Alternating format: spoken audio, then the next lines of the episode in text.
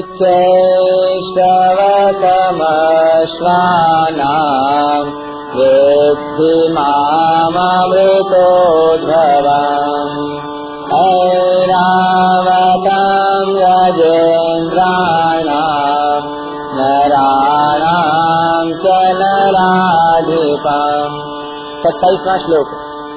घोड़ों में अमृत के साथ समुद्र से प्रकट होने वाले उच्चई सभा नामक घोड़े को श्रेष्ठ हाथियों में ऐरावत नामक हाथी को और मनुष्यों में राजा को मेरी विभूति मानो। व्याख्या उच्च शव समश्वानम विद्धि माम अमृतोद्भवम।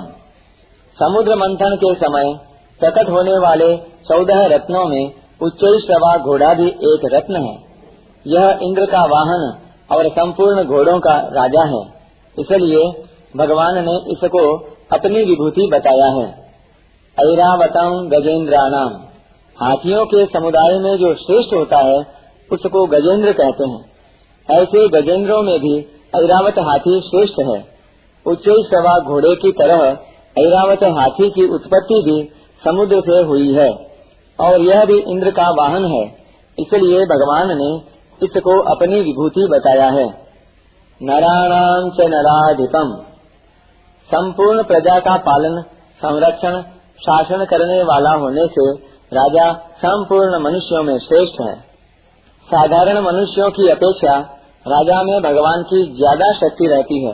इसलिए भगवान ने राजा को अपनी विभूति बताया है। यहाँ वर्तमान मनवंतर के मनु को भी राजा मान सकते हैं।